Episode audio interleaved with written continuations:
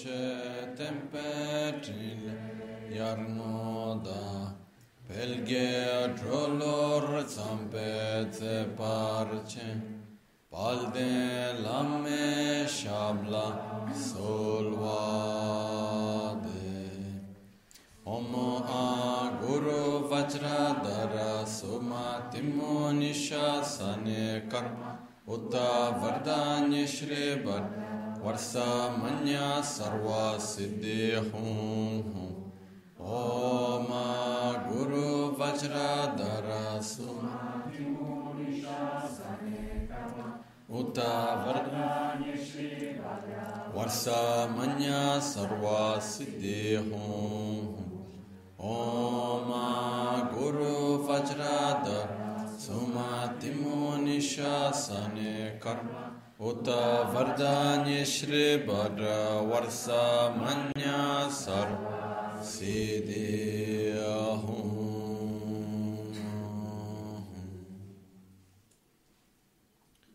Paküke akodan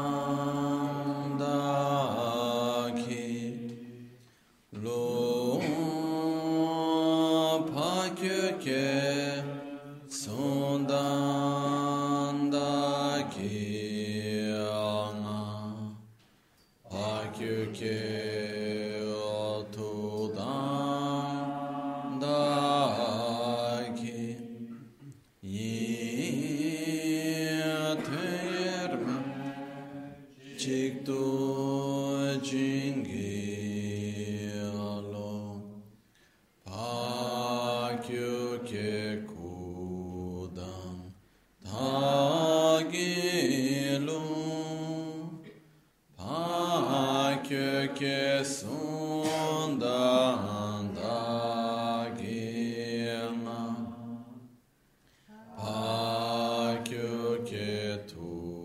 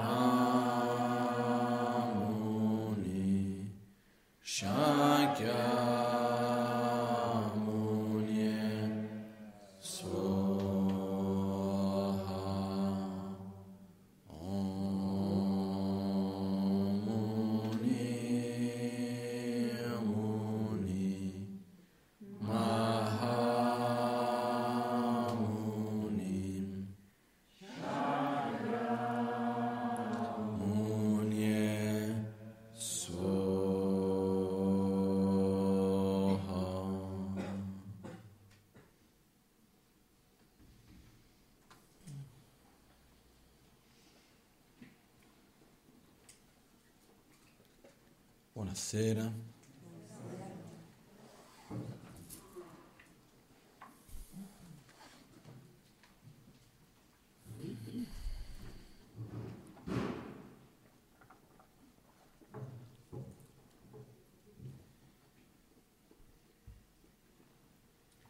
Su tanti aspetti la nostra tendenza molto spesso è quella di andare verso gli estremi. Quindi anche quando ci troviamo in un estremo e cerchiamo di andare via da quello estremo, più probabilmente andremo a cadere nell'estremo opposto invece di cadere nel, nel, nell'equilibrio in mezzo. Quindi molto spesso è questo, no? Se siamo molto vicini, poi dopo ci mettiamo molto lontani, uh, se ci piace molto qualcosa, poi dopo non ci piace per niente. È difficile che riusciamo in generale a trovare l'equilibrio. No? Questa, come Buddha spesso ha parlato, la via di mezzo. Anche se la tendenza di solito è quella da uno estremo all'altro, piano piano, per riuscire a trovare una sorta di equilibrio. Quello sarebbe l'obiettivo principale. Perciò è importante per noi, quando ci troviamo in un estremo e stiamo cercando di uscire da quell'estremo, è importante per noi stare attenti a non cadere nell'estremo opposto. È un po' come nella medicina tibetana, che una volta parlavo con un medico tibetano e lui mi disse fare una medicina, comporre una medicina che ha un effetto veloce ed efficace è facile. Lui mi faceva l'esempio di alcune medicine allopatiche che diceva tu prendi quella medicina l'effetto è molto veloce per quella cosa. E ho detto però il problema qual è? Se io vado a creare una composizione, questo dentro la medicina tibetana, che va a eliminare quel sintomo in un modo molto veloce, io vado a creare un altro estremo da un'altra parte perché lo, stato, perché lo stato di salute in realtà è uno stato di equilibrio. Lo stato di salute è quando c'è all'interno del corpo quelli che vengono chiamati cinque elementi, o dopo abbiamo i tre umori, comunque c'è equilibrio nel corpo. Quando c'è il corretto equilibrio vuol dire che la persona si trova bene, è nello stato di salute. Quando questo equilibrio viene a mancare, è dove si manifestano le malattie e così via. Quindi per dare un esempio qualunque, se una persona ha una malattia che ha un disturbio perché c'è troppo freddo, di natura fredda, e a un certo punto se io devo eliminare qualcosa che è di natura fredda, la medicina che vado ad applicare deve essere di natura calda, calda l'opposto. Però se io prendo tutte le piante, i minerali, metto tutto ciò che è di natura calda insieme, gli do una bomba di calore, boom.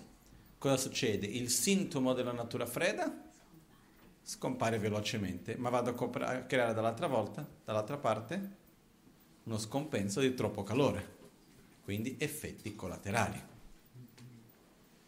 Per questo questo medico diceva dobbiamo stare attenti quando andiamo a curare un problema di non creare un altro. Questo però richiede che il, il processo di cura, il processo di guarigione sia più lungo. Perché non andiamo a prendere una cosa per dare una bomba, dobbiamo andare un pochettino alla volta, fare andare più leggero in modo da permetterci di ricreare l'equilibrio e non di andare verso l'altro estremo. Perché è vero che se io vado a mettere tanto calore sono uscito dal freddo, però dopo c'è l'altro problema dall'altra parte, no? È un po' come io più volte c'è stata un'epoca che ho fatto tanta fatica a far capire alcune persone che quando si mette il riscaldamento è inutile che lo mette a 35, anche se è tanto freddo. O se no, quando vai in macchina è inutile che lo mette a 18. No? Devi mettere sulla temperatura giusta e un po' equilibrata in modo da trovare un certo equilibrio. A seconda di quella temperatura che c'è fuori, adatti la temperatura di dentro. Sarebbe la cosa migliore, no? Però se la tendenza è eliminare il freddo, io vado lì e metto riscaldamento al massimo. Poi dopo semmai apro la finestra, però almeno nel primo momento mi sono scaldato, no?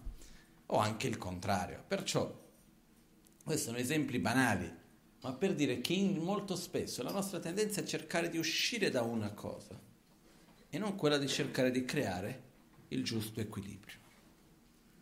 Adesso, in realtà io volevo parlare di un'altra cosa, però approfitto questa connessione che è venuta fuori e volevo fare un, un esempio che è un po' relazionato con la legge del karma, però che si vede molto bene la legge del karma come metafora anche, ma poi alla fine è anche la nostra realtà con le malattie. Perché succede così? Noi riusciamo a percepire la malattia quando è che sperimentiamo i risultati di una malattia? Quando ci sono i sintomi. Finché non ci sono i sintomi, in realtà facciamo anche fatica a sapere che ci sia o meno la malattia. Quindi i sintomi è dove si manifesta la malattia. A sua volta non è sempre che, non è perché c'è la malattia che necessariamente i sintomi ci siano subito. Ci sono delle malattie che ci sono lì per un po' di tempo, poi a un certo punto si manifestano i sintomi. Se io voglio guarire quello, mi basta eliminare i sintomi? No, perché se no cosa succede? I sintomi continuano a tornare perché la malattia c'è sempre. Ma ancora di più, basta che io elimini la malattia o devo andare a cercare quali sono le cause della malattia? Perché se io ho un certo dolore o una certa malattia che è causata dalla mia dieta, dal mio stile di vita o qualunque altra cosa che sia, io continuo a coltivare quelle cause, continuo ad accumulare quelle cause, per il quanto che io metta sforzo a guarire la malattia, la malattia prima o poi ritorna. Ok? E quindi su questo in generale nella nostra vita, quando c'è sofferenza, sia essa una sofferenza fisica o sia essa una sofferenza mentale, in realtà è una manifestazione, un segno che viene che c'è una malattia, c'è qualcosa che non è in equilibrio, non è in armonia. Questo è un punto importante anche da ricordare, che la malattia vuol dire che c'è qualcosa che non è in armonia, qualcosa non è nel suo luogo giusto, manca equilibrio. Questo è quando c'è la malattia, no? Anche la definizione di malattia data all'interno della medicina tibetana fa riferimento a uno stato di equilibrio, quando i quattro elementi più lo spazio che c'è sempre, quindi acqua, fuoco, terra, vento, che poi si manifestano tramite i tre umori, bile, flema e vento, sono perfettamente equilibrati. Quando sono in armonia vuol dire che c'è uno stato di salute. Quando non sono in armonia vuol dire che c'è uno stato di malattia. Cosa succede però?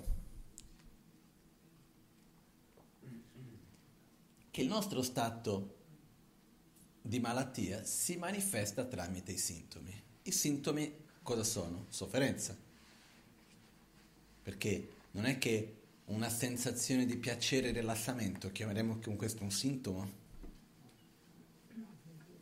Direi di no. Ho una mente rilassata e gioiosa, uno stato di gioia, chiamiamo questo un sintomo di qualcosa?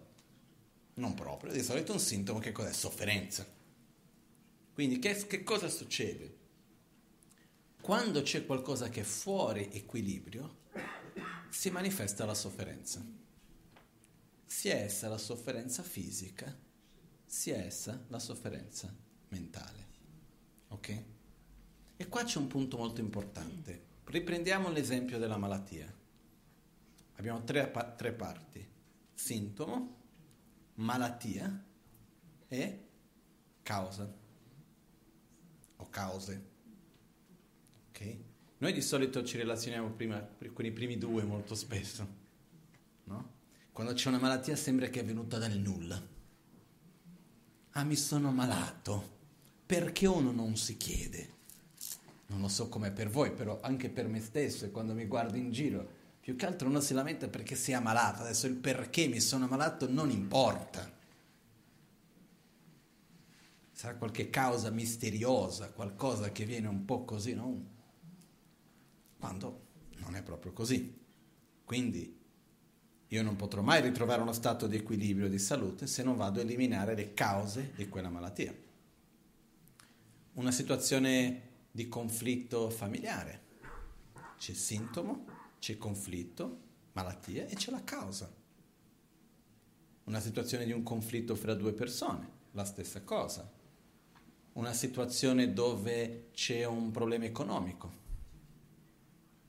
C'è il sintomo, c'è il problema e poi ci sono le cause. Ok? Quindi se noi vogliamo vedere a breve termine, affrontiamo il sintomo, a medio termine la malattia, a lungo termine le cause, che non è mai una sola. Ok? Quindi questo è un aspetto che è veramente molto importante per noi da tenere in conto, sia per la nostra salute, sia per qualunque altro aspetto della vita. Perché anche per, per dire, quando c'è un rapporto fra due persone e a un certo punto viene fuori un conflitto, una perdita di armonia, la tendenza qual è? Cercare di capire come mai c'è quella mancanza di armonia, come mai prima c'era armonia, adesso non c'è più, andiamo a capire da dove viene quello, cerchiamo di affrontare le cause per evitare che questo avvenga ancora in futuro e quindi poi dopo cerchiamo di mettere un'energia in una direzione che va ad eliminare quei sintomi e ricreare armonia? O semplicemente cerchiamo di dimenticare della mancanza di armonia e creare un momento di piacere, di benessere, come un modo un po' per dimenticarsi di quel conflitto. Di solito cerchiamo di risolvere il conflitto o dimenticarci del conflitto? Molto spesso andiamo a dimenticarci, anche perché non siamo abituati a cercare di capire il perché delle cose. Non riusciamo neanche ad arrivarci ed è faticoso. Perché molto spesso dov'è che andiamo a ritrovarci? Nei nostri comportamenti. Perché una cosa è parlare del perché puntando il dito agli altri. Un'altra cosa è parlare del perché da parte mia, dove il problema non è ciò che accade, ma come io affronto ciò che accade. Ok? Adesso, nel karma abbiamo cause, condizioni, risultato.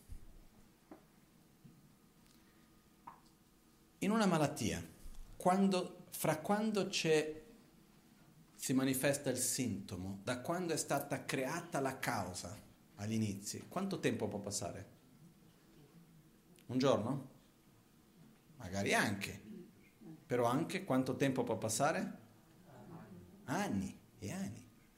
Può succedere che io a un certo momento della mia vita ho un certo comportamento, mi succedono delle cose, vivo una certa cosa, poi quella cosa si crea lì, poi dopo passano tot anni e a un certo punto quella cosa che c'era stata creata, accumulata lì, va a interagire con altre cose e io mi ammalo. Faccio un esempio banale, banale qualunque.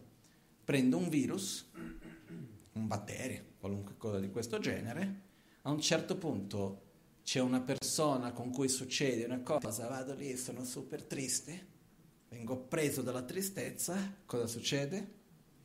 Il sistema immunitario va giù, mi ammalo, quel virus prende forza, quindi sorge la malattia e di conseguenza ho i sintomi. Però la causa dove è stata? 25 anni fa quando ho fatto quel viaggio che ho beccato quel virus lì che è stato fermo fin d'oggi. Per dire una cosa qualunque, eh? Adesso io non sono medico, non capisco, però dico così usando un po', no? Oggi ero in cantiere e stavo discutendo delle cose lì alla costruzione del tempio e a un certo punto stavamo discutendo una cosa strutturale che c'era lì e uno di quelli che fa solo la parte della struttura metallica, quello che riguardava il cemento armato, dice no, io questo non è il mio mestiere, non dico nulla, no? Non è, del, non è il mio mestiere io ho detto, la mia fortuna è che io non essendo di nessun mestiere posso dire tutto quello che mi pare, no? è un po' quello, uno usa la logica e cerca di capire. Quindi è anche la bellezza dell'ignoranza ogni tanto, uno ammette di essere ignorante e quindi si permette di immaginare e cercare soluzioni in modi, in modi diversi. No? Comunque anche qua gli esempi che faccio riguardo alla malattia e tutto il resto, in realtà capisco quasi nulla, però cerco di immaginare usare un pochettino la logica. Fatto sta che quando c'è un risultato la causa quasi mai è immediata. Nella gran, gran, gran maggioranza dei casi, fra la causa e il risultato passa tanto tempo. Riusciamo a capire questo con la malattia? che ormai quando i sintomi si sono manifestati, ormai è troppo tardi per cambiare la causa, perché ormai quella causa si è già trasformata in malattia che ha già manifestato i sintomi, dobbiamo eliminare le cause per non ripetere a creare. In realtà dovremmo riconoscere le cause prima che manifestassero i loro risultati. Questo è il lavoro di chi fa ricerca e va lì e capisce se tu mangi così tutti i giorni, guarda che tutti quelli che sono nati esseri umani come te, la gran maggioranza che ha mangiato in questo modo e ha fatto queste cose, poi è finita così. C'è qualche eccezione perché le cause sono molteplici, però una gran maggioranza delle persone che hanno fatto così sono finite così. Quindi stai attento. No? Perciò quello che volevo capire, far capire principalmente è questa relazione che esiste fra causa, condizione e risultato. Il virus preso chissà dove, chissà quando è la causa. Mi sono, sono, sono rimasto triste perché c'è qualcosa, eccetera, il sistema immunitario è andato giù, è la condizione. Tutti i dolori, eccetera, che si manifestano di conseguenza è il risultato. Ok?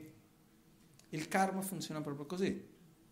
Facciamo un'azione, che poi come la malattia, l'azione non deve essere necessariamente puntuale, unica, viene anche accumulata. Fumare una sigaretta è un'azione. Fumare 20 sigarette per 20 anni è un accumulare di quell'azione, che prima o poi si trova le sue condizioni e manifesta i suoi risultati. Ok? Quindi esistono delle azioni che quell'azione singolare porta a un risultato unico e ci sono delle azioni che vanno a sommarsi una all'altra e ognuna presa separatamente sembra una stupidata. Però nell'accumularsi nel tempo poi dopo può manifestare un risultato più grosso. È l'esempio questo. E molto spesso quando parliamo della nostra salute è così. Sono piccole azioni che prese singolarmente sono niente. E qualcuno potrebbe dire ma cosa vuoi che sia questa cosa? Ma questo non è nulla.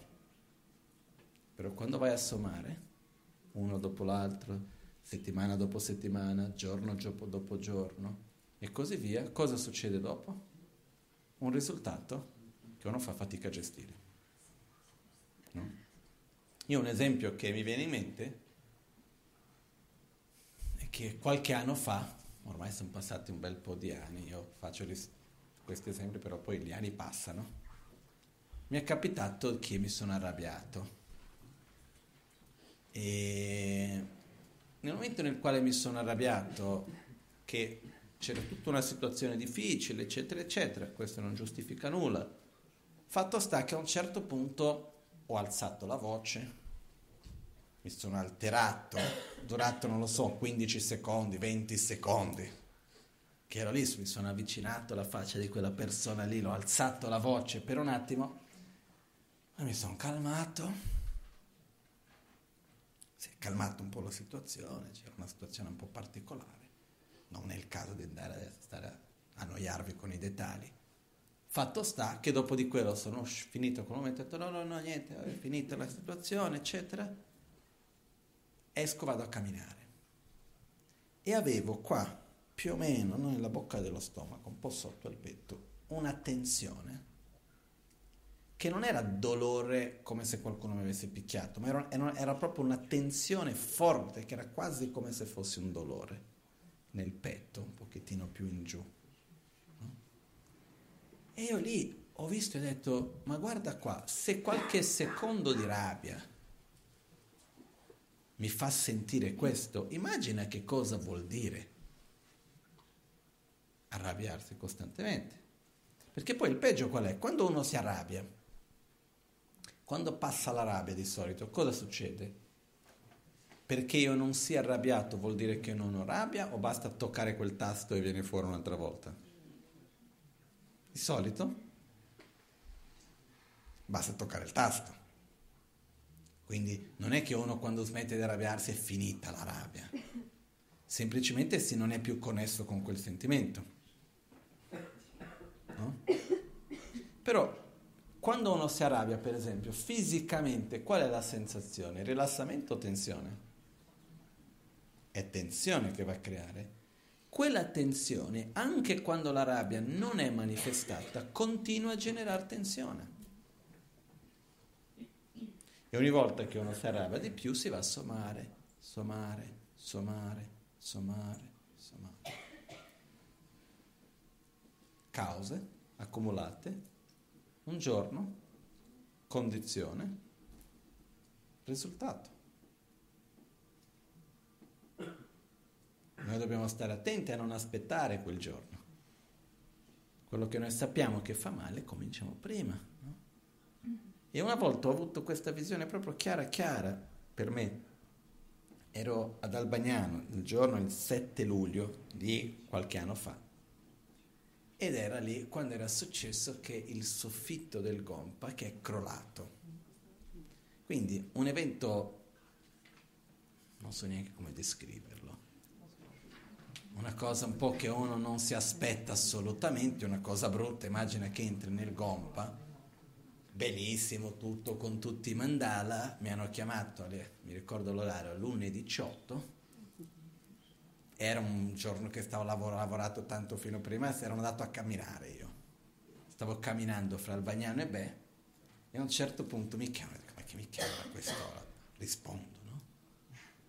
Vado a vedere, non è crollato il soffitto, ho detto, ma state esagerando, ma che cosa vuoi che sia, no?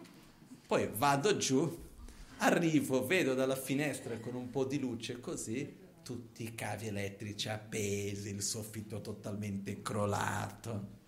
Ok.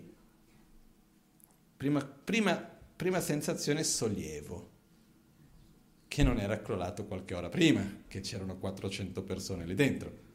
Quindi, meglio così. Una persona che doveva essere lì dentro la Magancini ha detto a lui, ah guarda, guarda che questa notte viene un'altra persona a dormire nel.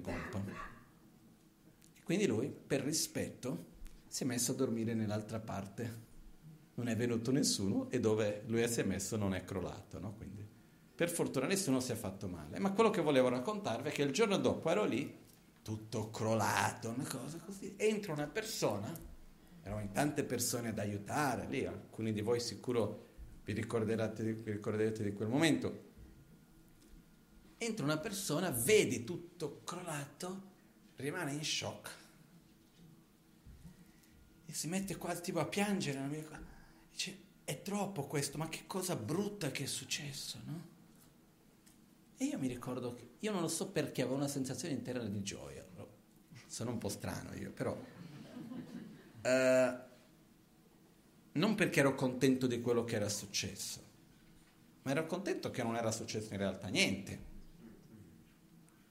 Ma io, il punto che volevo arrivare è che quando quella persona ha detto così, mi è venuto un momento, una chiarezza nella quale ho sentito, più che pensato, quello che era, e poi ho trasmesso in parole, che era, questo non è niente. Se noi vedessimo il male che noi facciamo, con un momento di rabbia. È peggio di cinque volte di questi soffitti crollati. Quanto andiamo a distruggere? Perché l'energia positiva che uno va a creare nella vita non è, non è dal nulla, è anche lì accumulare un pochettino un giorno, un pochettino un altro, creare i rapporti di amicizia, creare di tutto, generare energia virtuosa, costruire tanto. Poi con la rabbia si riesce a distruggere così facilmente.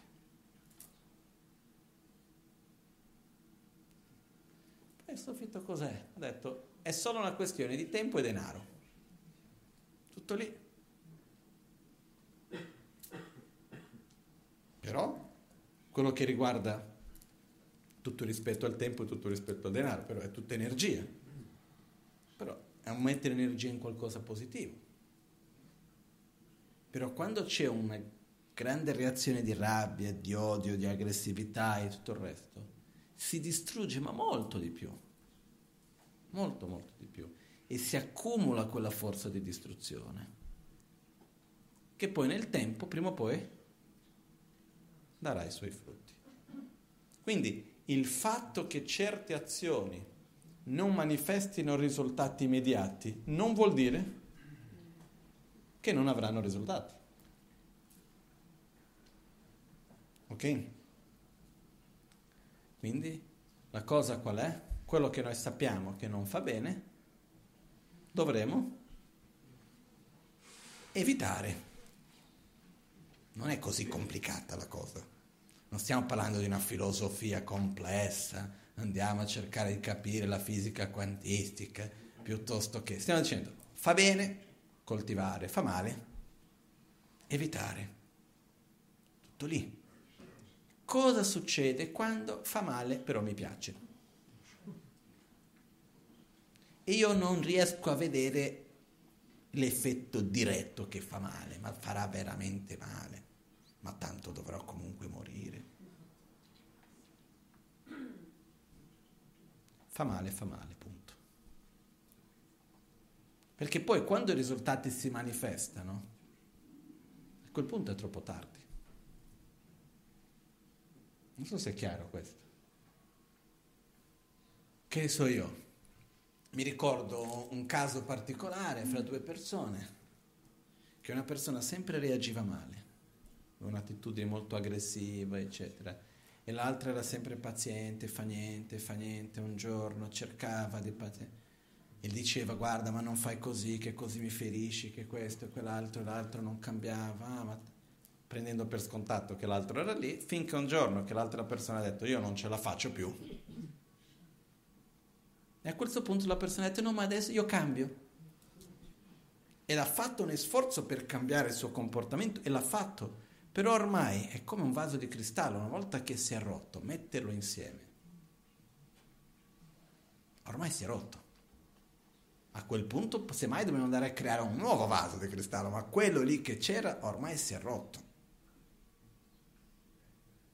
Quindi quello che avviene è che quando sappiamo che una cosa non fa bene, non diamo troppo tempo, non diamo troppo spazio a questa cosa. Anche se ti piace, anche se ci piace. E qui c'è un, una mia teoria che può essere giusta o sbagliata, però è una mia teoria perché ci piacciono le cose che ci fanno male. Perché sono tante le cose che ci fanno male che ci piacciono. O no? Addirittura ci piacciono le cose che noi vediamo con chiarezza che ci fanno male. Faccio, che ne so, una persona che ha una dipendenza di un certo tipo di sostanza, che è palese che fa male e comunque rimane intrappolato in quello. Ma ci sono tanti altri casi di cose che ci fanno male e a noi comunque ci piacciono, cose da mangiare, comportamenti che abbiamo, stili di vita, ci sono tante cose che noi sappiamo che non fanno bene, però comunque siamo attratti da quelle cose lì. Io mi sono messo a pensare un giorno, ma perché? No? E ho trovato una mia risposta, quindi può essere giusta come può essere sbagliata poi prendete per quello che è e cercate voi stessi di vedere se vi sembra giusto o meno. Partendo dalla teoria che quando siamo in equilibrio, la nostra tendenza è essere attratti a ciò che mantiene e aumenta quell'equilibrio. No? Quell'esempio che ho fatto già diverse volte di una forza. Se una cosa è equilibrata, la forza naturalmente va verso l'equilibrio. Quando non è più equilibrato, dove va la forza? Verso l'equilibrio o verso l'esquilibrio? L'esquilibrio. Quindi quando noi usciamo da uno stato di equilibrio fisico o mentale, la nostra tendenza è ad essere attratti da ciò che va a aumentare lo squilibrio. E quindi quando noi siamo attratti da qualcosa che non ci fa bene, è un semplice segno che non siamo in equilibrio. E quindi dovremo avere la forza di andare verso e di agire non verso ciò che vogliamo, ma verso ciò che sappiamo che ci fa bene. È faticoso? Tanto. Perché una delle cose più difficili è andare nella direzione opposta dei nostri desideri. Sembra quasi di farsi del male, no? E, ehm, sembra quasi come se fosse un'ingiustizia, ma questo non è giusto. Uh, io ho già sentito di tutto e di più quando uno deve fare qualcosa, anche se per il proprio bene, che però non ha voglia, no? Mi avete forzato, e questo e quell'altro. Cioè, guarda, già ho sentito tutte di tante cose. Perciò è difficile andare in una direzione opposta del nostro desiderio, anche quando sappiamo che quel desiderio non va bene. Però una delle cose che aiuta, almeno per me in questo, è quando noi capiamo perché ho attrazione verso quella cosa lì, perché non sono in equilibrio, non sono in armonia. Quindi la mia tendenza è andare verso la disarmonia, verso lo squilibrio. Perciò il fatto di mettere sforzo nella direzione opposta vuol dire andare a ricreare quell'equilibrio che manca. Ok? Adesso, il punto in realtà di cui volevo parlare oggi era un'altra cosa, che lo faccio breve questo ultimo lunedì ho parlato a Milano d'Albagnano, ho parlato un pochettino più a lungo. Del seguente concetto. In tutto ciò noi siamo fatti di abitudini. Perciò noi, gran, la gran parte delle nostre azioni sono azioni consapevoli o reazioni spontanee. No? quello che facciamo nella nostra quotidianità. Dinanzi a quando troviamo una persona, quando scegliamo qualcosa, una parte di queste sono azioni consapevoli nella quale noi ci fermiamo, osserviamo qual è la cosa giusta, meglio fare così, no, non va tanto bene fare così, pensiamo, ci direzioniamo e andiamo ad agire. E un'altra parte delle nostre azioni in realtà sono delle reazioni. Ok? quello che accade è che molto spesso andiamo ad reagire e le nostre reazioni non è che perché una reazione necessariamente sia buona o cattiva, così come non è perché ha un'azione consapevole che necessariamente sia buona o cattiva. Possiamo fare delle azioni consapevoli che sono pessime, così come possiamo fare delle azioni consapevoli buone, la stessa cosa per ciò che viene in un modo più spontaneo, quello che è una nostra reazione spontanea. Okay? Se noi siamo abituati ad agire con amorevolezza, con rispetto, con gratitudine, e andiamo a avere la nostra reazione, andiamo a reagire con amorevolezza, con rispetto, con gratitudine, è bellissimo. Però se io, se io ho un'abitudine di ossessione all'autogratificazione, se ho un'abitudine di rabbia, di invidia, di paura, eccetera, e vado a reagire, andrò a reagire con quei condizionamenti che ho. Perciò, quanto è facile cambiare la nostra mente? O meglio, quanto è difficile? Tanto. Nel buddismo noi diciamo che uno dei punti principali è cambiare il modo come noi ci relazioniamo col mondo e non cambiare il mondo ossia cambiare la nostra mente più che cambiare le situazioni che ci circondano. Ok?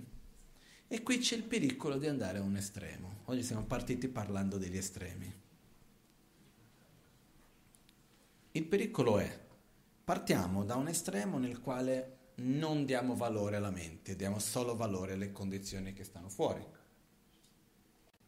a un certo punto diciamo no, non è il mondo che mi circonda, è la mia mente, i miei veleni mentali che devo cambiare, di qua, di là, ce la meniamo fino a non poter più.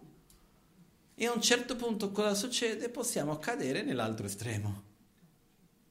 È tutto solo nella mente.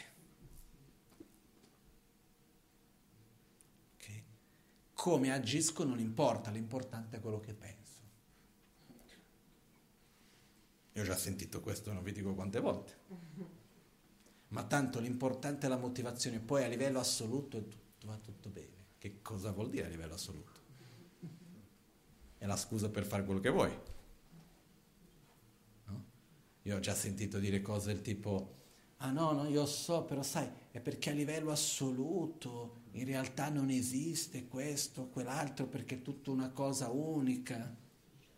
Sono scuse per fare quello che uno vuole. Alla fine, scusate se sono così diretto nel mio modo di pensare. Assoluto un'altra cosa. Comunque, adesso non entriamo, non apriamo quella porta.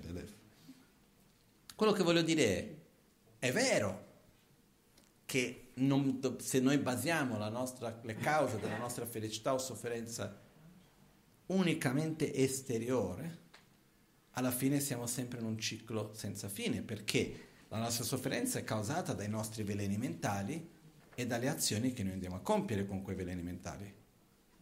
Però cosa succede?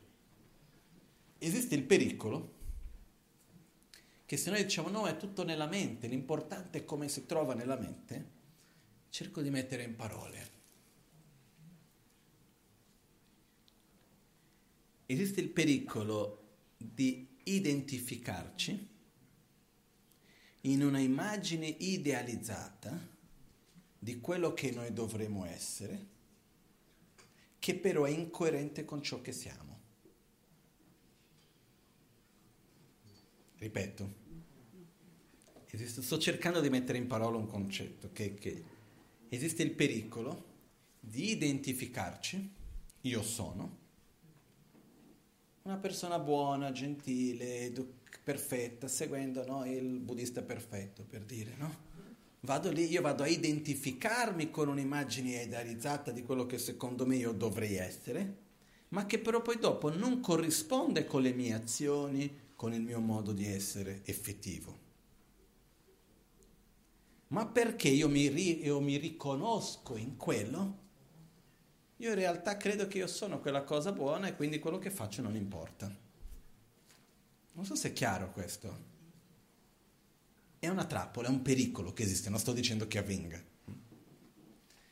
E qual è il modo semplice per evitare questo?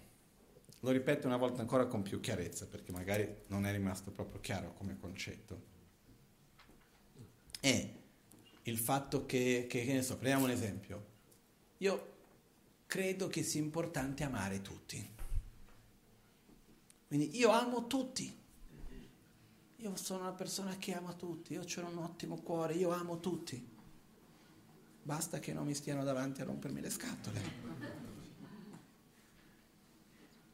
E quando mi trovo davanti a una situazione che è difficile, che quella persona mi fa dei problemi, eccetera, eccetera, io amo tutti, però tu questo non fai, però reagisco male, però io amo tutti.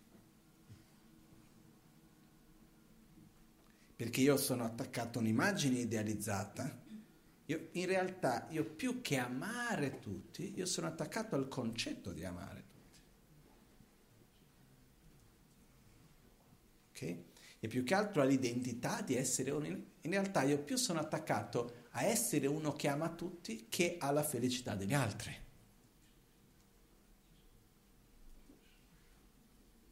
Ripeto, succede certe volte che diventiamo, che siamo più attaccati. In realtà a noi non ci importa che gli altri siano o meno felici, quello che ci importa è che io sia o meno uno che ama tutti. È un po' come succede certe volte quando una persona vuole per forza di cose aiutare l'altra. E in realtà quello che la persona vuole certe volte non è che l'altro stia meglio, non è il benessere dell'altro, è essere quello che aiuta. No? A me personalmente mi è già capitato un po' di volte questo. Io questa storia, questo esempio l'ho già dato più volte. Se io sto male, può capitare, quello prima di tutto non lo dico più di tanto. E seconda cosa, se io ho il mio momento che non sto tanto bene, io l'unica cosa che ho bisogno è di lasciatemi stare prendo il mio tempo, prendo il mio spazio e poi mi autoregenero. Dopo un po' sto bene, però date il mio spazio. l'ultima cosa che ho bisogno è di stare a raccontare che cosa è successo, il perché, il come. Non sono fatto così. Okay? Ma sin da quando ero bambino. Eh? Perciò ci è successo più volte che vedi, si vede quando uno non sta tanto bene, no? Ma là, ma che ti è successo? No, niente, lascia stare. No, ma dimmi, ma come mai? Ma di qua e di là, eccetera, eccetera. Fino a un certo punto dice, ma veramente tutto mi lascia stare, no, sto bene. Cerco di far capire senza essere scortese, che comunque lasciami stare, no? E a un certo punto l'altra persona rimane male perché non, ah, tu non ci lasci neanche aiutare. Tu sempre ti aiuta, tu sei sempre a aiutare noi quando hai bisogno non ci lasci fare. Ma scusi, ok, quindi devo uscire dal mio malessere per adesso aiutare te lasciando che tu mi aiuti. E questo è quello che è successo in qualche volta. Poi quando è finito quello ritorno per prendere cura di quello che avevo bisogno, no? Questo è un esempio così mio personale, però io mi sono trovato anch'io in certe volte, una volta in particolare, a dover fare una scelta che non è stata facile, che era quella che il miglior modo per aiutare era non facendo nulla. Perché noi abbiamo anche l'orgoglio, l'arroganza di essere quello che aiuta. E certe volte siamo più attaccati a essere quello che aiuta che all'aiuto effettivo che andiamo a portare. Cosa succede quando portiamo aiuto e nessuno ci riconosce? Perché l'ho fatto? Ok? Quindi, tornando al punto, cosa succede? Abbiamo questa tendenza ad andare da un estremo all'altro, perciò possiamo passare dall'estremo che è tutto materiale all'estremo nel quale no, è tanto tutto nella mente, però che magari poi dopo non corrisponde alla nostra realtà delle nostre azioni. E dobbiamo ricordarci che il miglior modo per trasformare la nostra mente, per trasformare le nostre abitudini, è la nostra azione. Che ogni volta che noi andiamo ad agire, noi andiamo a rinforzare un'abitudine piuttosto che un'altra. E questo ci porta a un ragionamento magari nuovo, magari no, però un ragionamento per me molto importante. Ed è, quando ci troviamo davanti a un'azione, a una scelta, è la cosa più banale. Che ne so io adesso?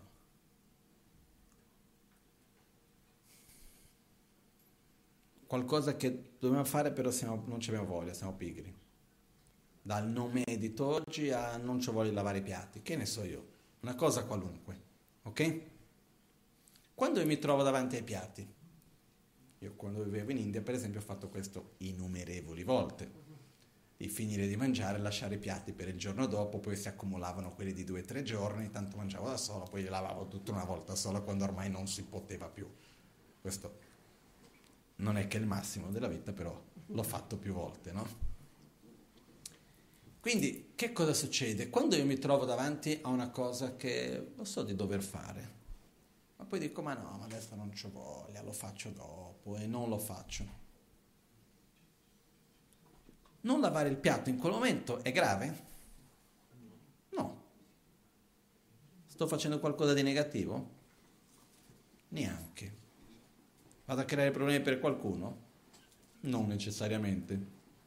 Ma l'azione in sé non è niente di che.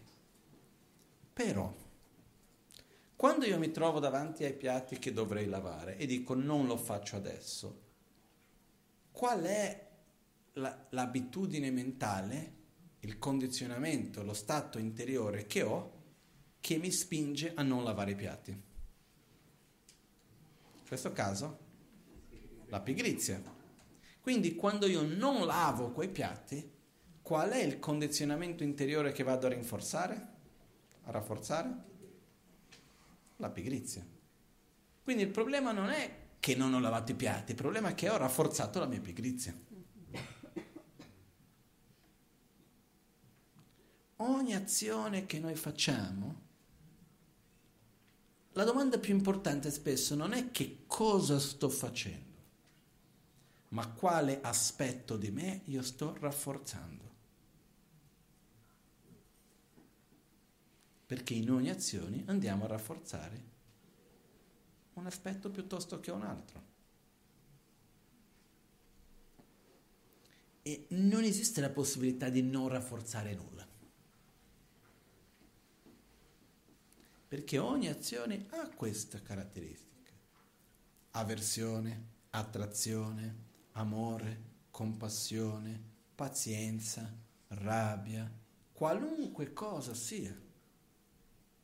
Però quello che accade è che ogni volta che noi andiamo ad agire, che trasformiamo un sentimento, un pensiero in azione, andiamo a materializzare quel sentimento, quell'emozione, quella materializzazione, quella azione va a incidere quel sentimento nella nostra mente, va a rafforzare quell'attitudine, va a rafforzare quell'abitudine dentro di noi.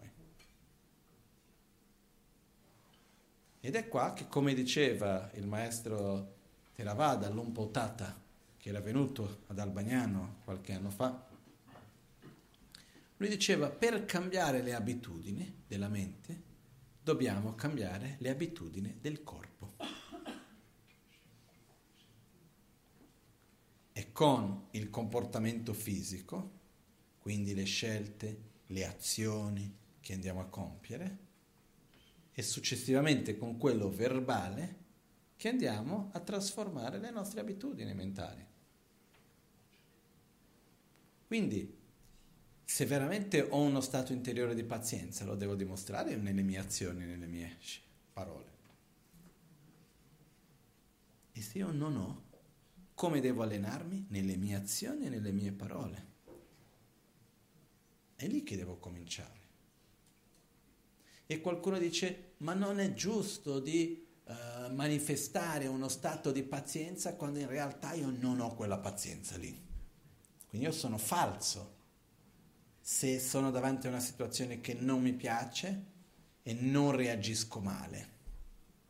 Perché io devo essere sincero con me e con gli altri, perciò se quella cosa non mi piace io lo devo per forza di cose manifestare. Ognuno fa come che vuole. Secondo me, se questo vuol dire essere sincero, meglio non esserlo. Perché se essere veri e sinceri vuol dire dover manifestare fisicamente, verbalmente tutto ciò che penso e tutto ciò che voglio, tutti i sentimenti che ho e tutti i pensieri che ho, è una gran fregatura. Ok?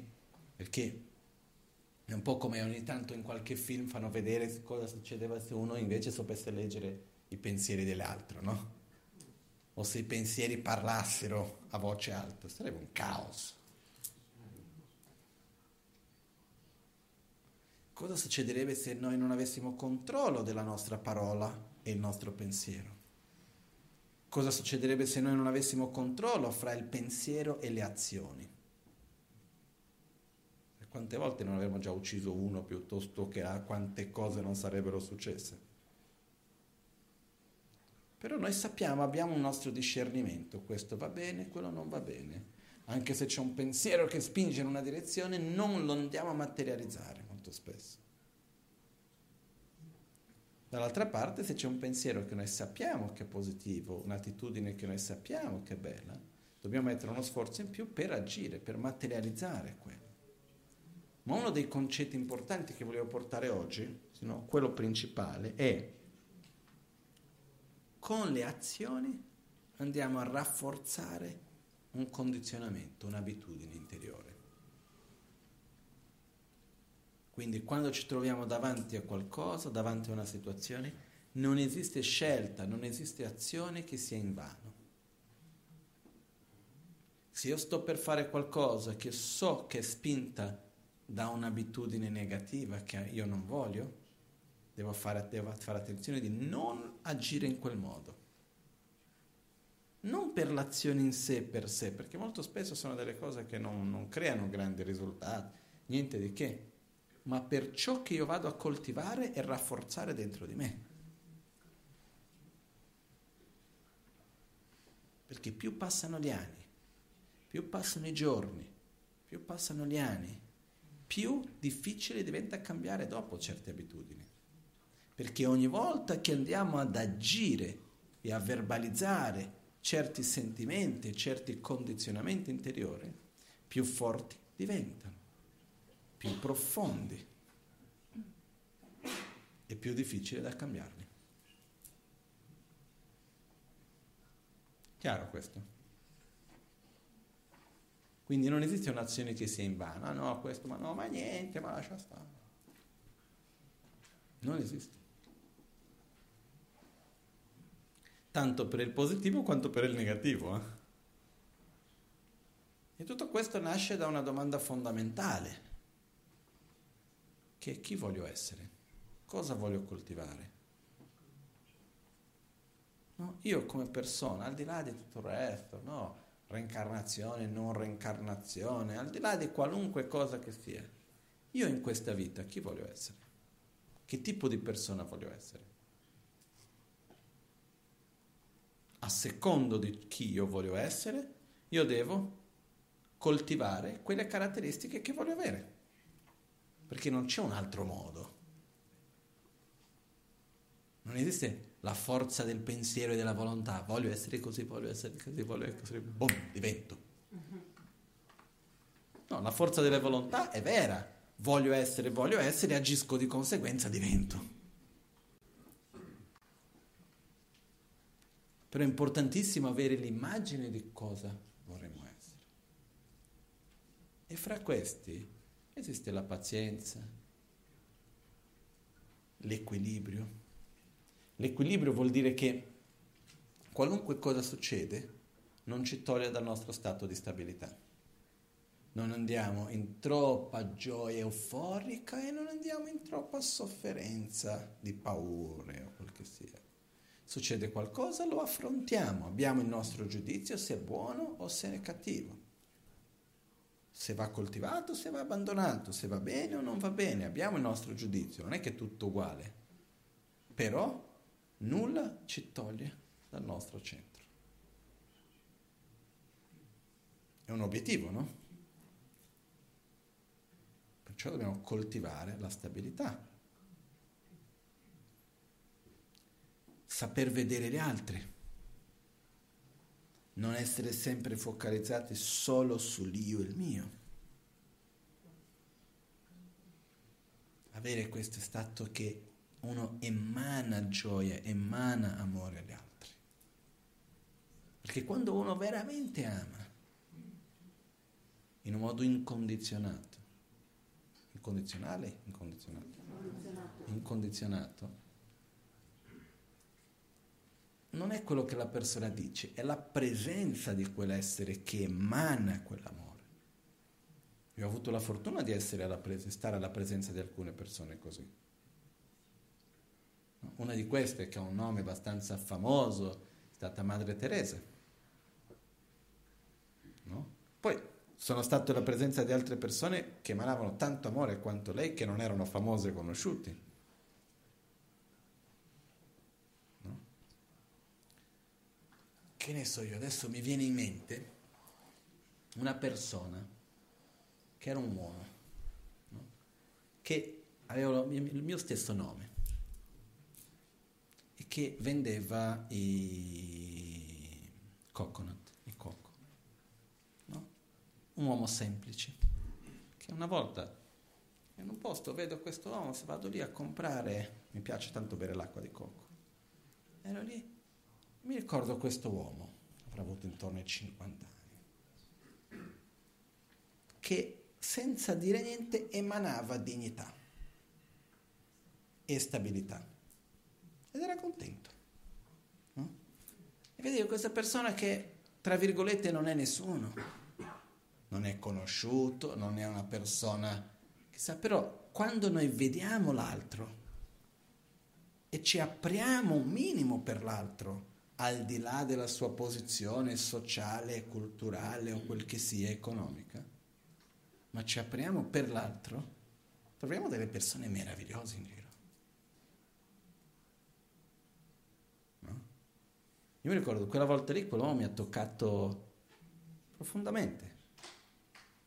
Ma perché? Della sua qualità interna, che dava di gioia, di correttezza, no? di stabilità.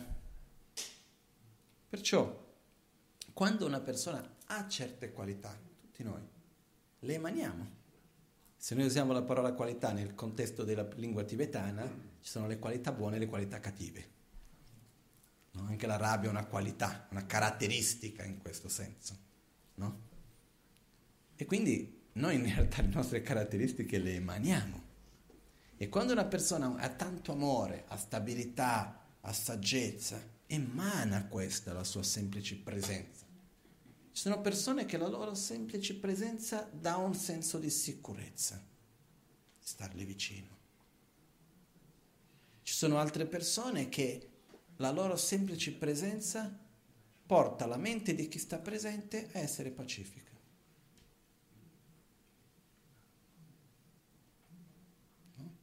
Ci sono persone che veramente hanno delle qualità incredibili in questo senso. No? Cosa vogliamo noi essere?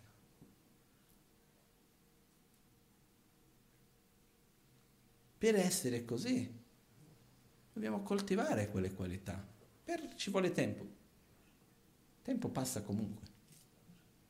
Scegliete voi come volete usare il vostro tempo. Il tempo passa comunque. È un po' come metto lì ad aspettare, eh, ma quanto tempo c'è da aspettare, perché devo aspettare tanto tempo?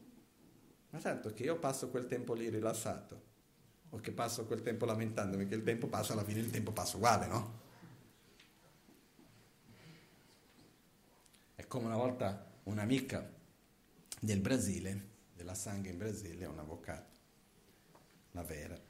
Lei un giorno mi raccontò che agli inizi, ogni volta che andava a tornava dal lavoro e andava a lavoro, San Paolo è una città con un traffico enorme, quindi lei per andare a casa e tornare dal lavoro ogni volta, un'ora e mezza, due ore, se non di più certe volte. E agli c'era quella cosa di lamentarsi, ma arrivare a casa, ma che pesantezza, guarda quel traffico allucinante, ma che cos'è dal mattino solo il pensiero, eccetera. Finché un bel giorno lei ha deciso di mettere gli insegnamenti da ascoltare. E quello diventava il miglior momento della giornata. Detto che si metteva in macchina lì, finché lei ha scelto di, ha avuto, cominciato ad avere un altro problema. Arrivava a casa perché al lavoro mille, arrivava al lavoro, mille problemi da risolvere, cose, eccetera. A casa i due figli, il marito, il cane, eh, tutte le cose da risolvere, altre cose. Quando c'era questo momento. Quindi il problema che lei ha cominciato ad avere è che arrivava a casa o al lavoro, questo succede più andando a casa, e l'insegnamento non era finito ancora, lei voleva stare ancora di lì ad ascoltare. Quindi ha cominciato a guidare dietro i camion, che andava piano piano, senza fretta, perché quello che era un momento che a principio era di sofferenza è diventato un momento significativo di piacere. Questo è un esempio qualunque, per dire che quello che è importante è come noi usiamo il tempo, perché tanto il tempo passa comunque. Perciò, se io voglio avere una mente di amore e umiltà come Madre Teresa, per fare un esempio, possiamo fare tanti altri esempi. Dove devo cominciare? Nelle piccole azioni ogni giorno, ma ci vorrà tanto tempo? Va bene. Però la scelta invece qual è?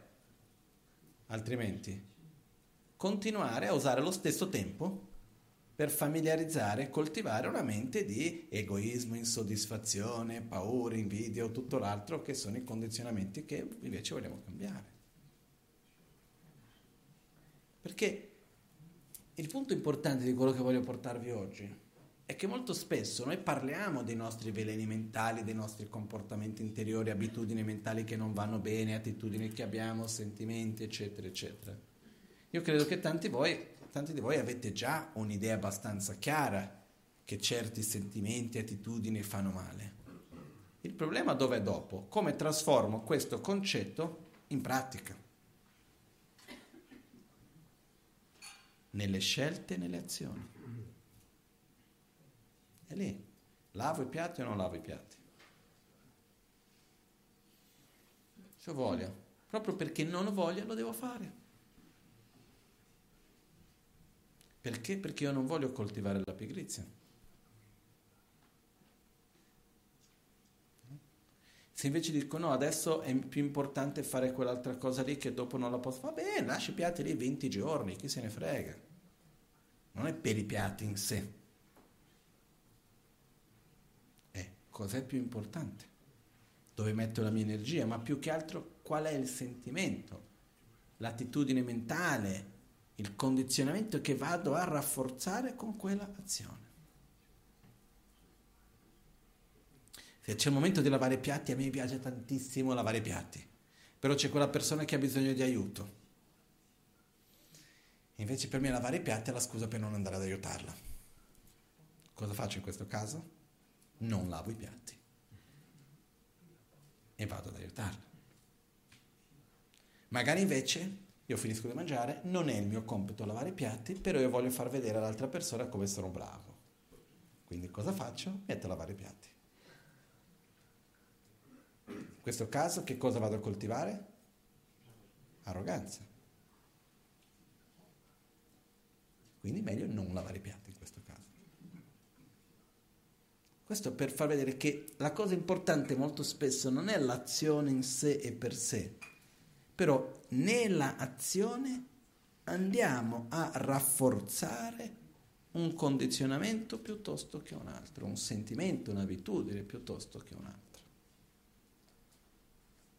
Però qua siamo solo noi a poter giudicare, a poter vedere di no, questo lo faccio, questo no, che cosa vado a coltivare di qua o di là, una cosa che noi dobbiamo vedere per noi stessi. Però ricordiamoci, non esiste un'azione, non esiste una parola che sia in vano. Perché ogni volta andiamo a rafforzare un aspetto piuttosto che un altro. E qualcuno può dire, ma è stancante. Sì, ma la vita è stancante. Se non è una cosa è un'altra alla fine. Eh? Scusate se la metto un po', un po' pesante magari, se la metto un po' così. Però almeno da quello che io ho visto fin d'oggi, ci sono aspetti molto belli in quello che viviamo, in quello che facciamo, veramente molto molto belli. Però le difficoltà ci sono, no? Io non ho mai conosciuto nessuno che non ne abbia. Però c'è una cosa beh, buona in tutto ciò, che quando abbiamo una certa quantità di difficoltà per qualcosa, poi non c'è per un altro. È come se avessimo una certa quantità di difficoltà da vivere comunque. Perciò, quando noi scegliamo di affrontare certe attitudini, di agire in un modo che magari non viene spontaneo, però noi sappiamo che è quello che è migliore, di non lasciarci prendere da certe abitudini che noi sappiamo che non ci fanno bene. Sarà difficile, sì, però gradualmente diventa più facile e ci porta a uno stato di maggiore equilibrio. Di conseguenza, più felicità.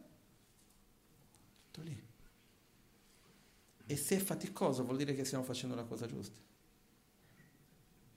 Perché se non è faticoso vuol dire che siamo nella zona di conforto di prima. E stiamo facendo quello che per noi viene già spontaneo. Se è una cosa buona continuiamo a farla. Però quando c'è una cosa che vediamo che non è così spontaneo e sappiamo che è la cosa giusta, vuol dire che è veramente lì che una trasformazione più profonda sta avvenendo. Ok? Adesso, per fare ciò, uno degli aspetti importanti è avere spazio interiore, avere la forza di direzionare noi stessi e avere consapevolezza delle nostre azioni. E per fare questo, una delle cose che uno non è che deve fare, ma aiuta tanto, è meditare per sviluppare consapevolezza, quindi saper vedere i propri pensieri, saper vedere le proprie azioni, avere una sorta di un buffer interno, non so come si dice in italiano buffer, una sorta di cuscinetto prima di... è un po' come, come si dice uh, pensare due volte prima di parlare, no? Io, per me è un po' diverso, io credo che pensare due volte prima di pensare. Che vuol dire, prima di dire questo pensiero è così, pensiamoci bene. Osserviamo il pensiero, stiamo lì prima di definire una cosa nella nostra mente anche. Però per riuscire a pensare due volte prima di parlare, o prima di pensare o prima di agire, dobbiamo avere consapevolezza. Che cosa sto pensando? Perché se io non riesco a osservare che cosa sto pensando, come riesco a pensare prima di, due volte prima di parlare? O prima di definire un pensiero? No? Quindi la consapevolezza in questo senso, tradotta in questa parola che ormai è andata di moda, che è mindfulness, no? che poi io non ho mai capito perché in italiano piace tanto così prendere le parole di altre lingue, che ne so, il weekend o la privacy. Questo per me il top è la privacy, perché in Italia probabilmente non esiste, no? quindi non c'è la parola, non è stata mai creata. Però vabbè, al di là di questo, al di là degli scherzi quello che succede, questa consapevolezza, questa mindfulness, è la chiarezza di che cosa stiamo facendo, di che cosa stiamo pensando, avere questa immagine propria. E una delle cose che aiuta per questo è la meditazione. Ok? Perciò adesso basta parlare, ci sediamo bene, cominciamo a meditare un po' e faremo anche la pratica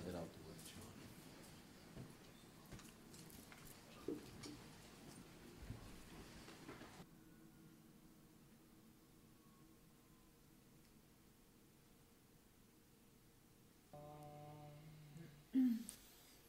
mi ci we tse ma tong wa na te i me la mi kyo dor che ku se war tong ne ci da pa chon te ci me rik nyur tu to par sho ni modele tsendele ni me ku yandele kshin Nilsen taktu delekpe, koncho sum ki chingilo, koncho sum ki ngodrup sol, koncho sum ki trashisho. All'alba o al tramonto, di notte o durante il giorno, possano i tre gioielli concederci le loro benedizioni, possano aiutarci ad ottenere tutte le realizzazioni e cospargere il sentiero della nostra vita con molti segni di buon auspicio.